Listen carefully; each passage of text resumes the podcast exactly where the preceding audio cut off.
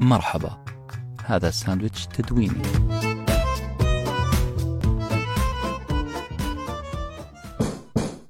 قضية طولها خمسة إنش. حضرة القاضي حضرات المستشارين أتقدم بالدفاع عن موكلي أو بالأصح موكلاتي عن التهم الموجهة لهم. موكلاتي حضرة القاضي هم أدباء واقعيون. لطرق روائي يسمى أدب الفتى الحديث. والتهم هي السطحية عدم الوضوح والترف الأدبي. لذلك اسمح لي أني أفتتح مرافعتي بسرد اقتباس من رواية من نوع أدب الفتاة الحديث بشكل دقيق من رواية كعب خمسة إنش. اقتباس من الرواية. وقف الجرسون بكل أناقة أمامي وقال Hello miss, would you like to make the order? في تلك اللحظة اشمأزيت اشمأزيت فعلا. الواحد ماسك نفسه بالعافية. وفي اللي مكفيه نفسي أفهم ليه الجرسون يتكلم إنجليزي. ليه إنجليزي وإحنا في بلد عربي؟ يعني كفاية سواق التاكسي ومشيتها له. لكن كمان في المطعم؟ لا لا لا لا, لا. الموضوع يستاهل وقفة. قلت له بكل ثقة آسفة ما أتكلم إنجليزي. لو سمحت أبغى أحد يكلمني بالعربي. تجاهلت نظراته المرتبكة ومحاولته إنه يشرح لي إيش بيقول ويلم الليلة. لكني كنت مصرة. أبغى أطلب أكلي بالعربي.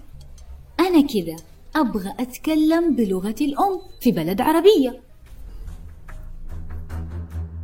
زي ما سمعت حضرة القاضي وحضرات المستشارين لهذا الجزء من رواية خمسة إنش.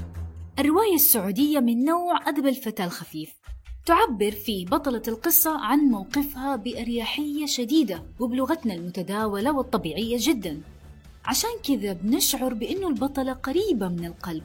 إنسانة تحس إنها أختك أو بنت جيرانك أو اللي تحس فيها أي قارئة بأنه هي البطلة.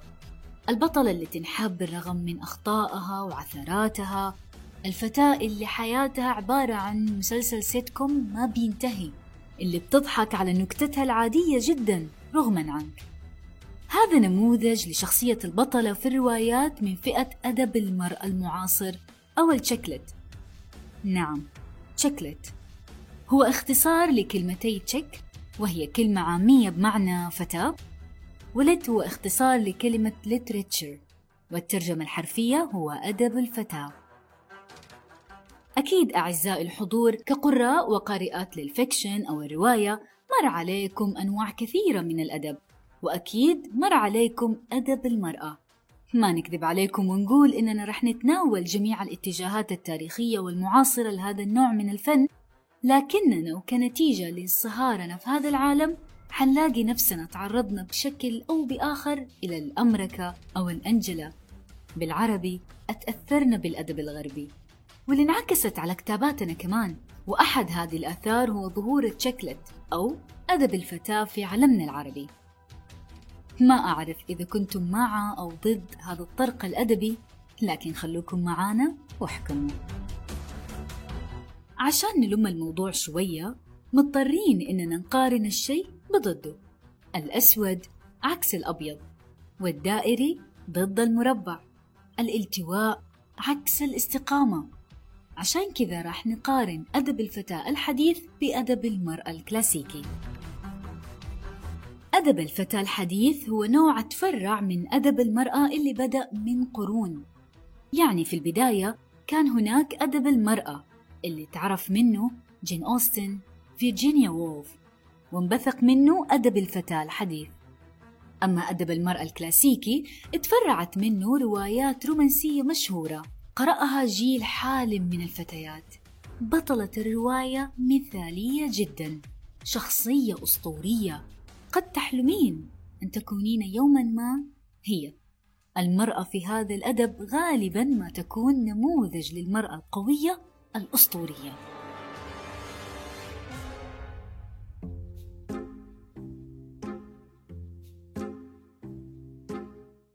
لكن المرأة في فن التشكلت أو أدب فتاة المدينة هي مختلفة قليلا عن هذه. هذا الفن واللي ازدهر في أواخر التسعينات هو ابن عم الرواية الرومانسية وبدأ بداية بسيطة لكنها قوية. بداية اتذوقت قمة تألقها في الألفية الثالثة تزامنا مع انتشار رواية يوميات بريجيت جونز. هذه الرواية اللي قلبت المعايير في روايات المرأة عموما. في ذلك الوقت ظهر نوع جديد من الروايات. ما تكون البطلة فيه مثالية وبريئة ومو بالضرورة إنها تكون جميلة أصلا. أما البطل فهو ليس مليونيرا ساحرا متعجرفا وله خصلة كذا نازلة على جبينه الأسمر. ما هو أدب الفتاة بالتفصيل؟ هي رواية واقعية. مو بالضرورة تكون قصة حب. لكنها ما بتتكلم عن اثنين تعصف بهم الأحداث وتستقر إلين فقرة تلبيس الدبل. لا هي تتكلم عن المرأة ككل عن حياتها حياتها كاملة شاملة لكل المعاني عملها اللي يشكل محور أساسي وهام في حياتها وعن لحظات وقوفها بعد سقطات عدة عشان تنجح في جميع أوجه حياتها بالذات الجانب العاطفي. ويا حبذا لو كانت النهاية أيضا تلبس دبل. أقوال المدافعين عن أدب الفتاة الحديث. في هذه المرافعة أنقل إليكم تجاربي من ثلاث مصادر تتحدث عن هذا الفن اللي بدأ في بريطانيا ثم في أمريكا ثم انتشر عالميا إلى محاولة تعريبية ووصوله لنا. تقول الكاتبة كاثي ياردلي عندما أقول لشخص أنني كاتبة في مجال الرواية من نوع تشيكلت أو أدب الفتاة تأتيني تلك النظرة القائلة أها أنت تكتبين هذا النوع من الكتب التي تتحدث عن المواعدة تلك الكتب ذات الأغلفة الملونة. في الحقيقة هم لا يستطيعون أن يضعوا تعريفا لهذا النوع من الكتب لكنهم يعرفونه ويميزونه تماما. وإن جينا للحق تعريف التشكلت مو واضح حتى اليوم وما زال ينمو ويتنامى في كل فترة. لكن بحسب تعبير ياردلي فهي تقول أنه فئة متفرعة من أدب المرأة يتحدث عن تحول ما في حياتها نحو الأفضل. لنستمع سويا إلى مقطع من رواية خمسة إنش بالتحديد عن امرأة متزوجة من حسن. حسن هو الرجل الشرقي التقليدي. حسن الطيب واللي بيعيش في مجتمع له طقوسه وعاداته وبالتالي بيتأثر سلوك البطلة بهذه الطقوس ويظهر جليا من خلال حيرتها في المقطع التالي.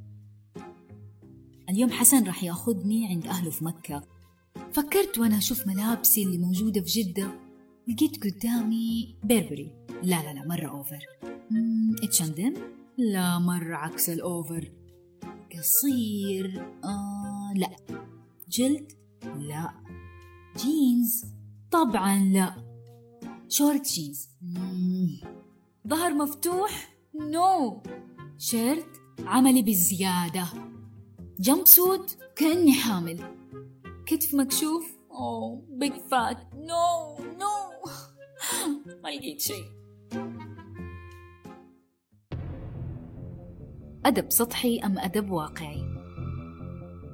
من الانتقادات اللي غالبا ما توجه لهذا النوع من الكتب إنها تتكلم عن الماركات العالمية عن التسوق عن السفر عن الأفلام وكل اهتمامات النساء تنحصر في هذه الأشياء.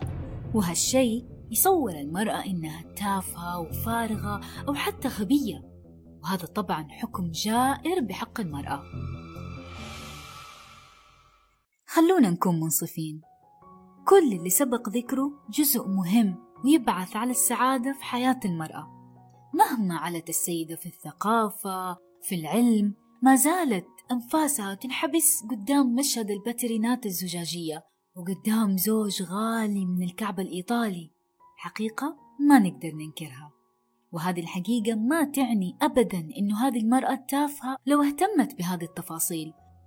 الرد ببساطة على هذا الادعاء أنه تشيكلت هو نوع من أنواع أدب المرأة يناقش هموم المرأة ويومياتها والأشكال العجيبة من الشخصيات اللي تقابلها بشكل ساخر وهزلي. وهدفه هو الإمتاع في المقام الأول وليس إيجاد حل لعلاج السرطان كما تقول ياردلي. النسوية المتطرفة والنسوية المنتصفة.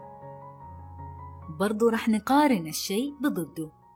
مصطلح النسوية انتشر كالنار في الهشيم هذه اليومين. والصعوبة تعريفه كان لابد من إيجاد مدخل لفهمه. النسوية نستطيع تجاوزا تصنيفها لنوعين نسوية غارقة في التطرف لها أجندة وآليات مرسومة رسم لدرجة تلغي أي فروقات وخصوصية لأي مجتمع. ونسوية أخرى منتصفة تعتبر ممارسة عادية لأي إنسانة تبغى حياة أفضل ولكن بحسب شروطها تراعي ظروف مجتمعها. من المعروف أن تأثير الحركة النسوية كان قوي جدا في فترة الستينات واللي أثر على نوع الأدب المقدم في ذلك العصر. فمعظم الأعمال الأدبية أظهرت صراع المرأة وقوتها وانتصاراتها للحصول على حقوقها. ولكن بعد فترة الستينات وجدت النساء أنفسهن في وضع غامض كما تصف الكاتبتين فريز ويونغ في مقالتهما Chick Lit The New Women's Fiction. تأرجحت المرأة في الستينات بين فكرتين الاستمرار في الحصول على قوتها واستقلالها وما بين الاحتفاظ بأنوثتها. وفي ذاك الوقت وبعد ما حصلت المرأة على قدر كافي من التعليم والثقافة والحقوق لقيت إنه ما في مشكلة من العودة إلى حضن العائلة والبحث عن النصف الآخر. وهذا القرار يعتبر تهديد واضح للتيار النسوي. وروايات تشيكلت تتكلم في جانب كبير منها عن العيلة والزوج والإنجاب. لذلك فالمتحيزات للتيار النسوي يشوفوا أن المرأة بدأت بهدم ما تم بناؤه في العقود السابقة عند الإيمان بهذا النوع من الكتب.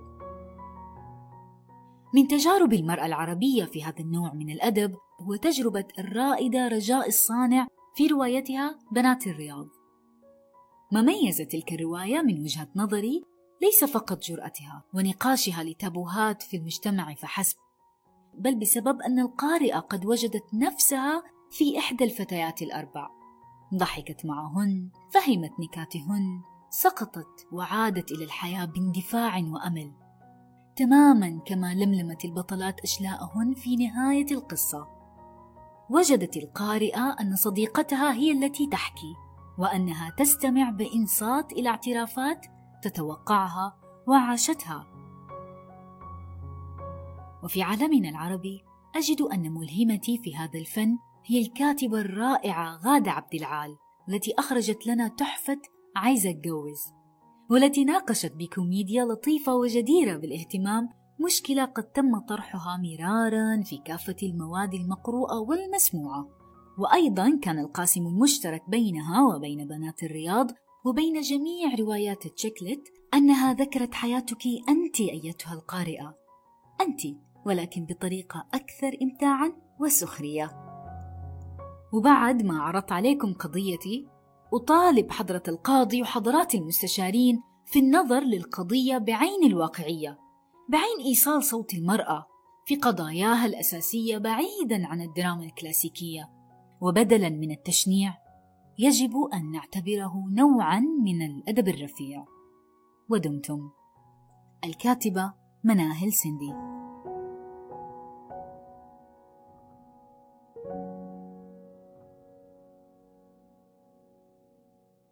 كنتم مع ساندويتش تدويني وجبة معرفية نتشارك لذتها.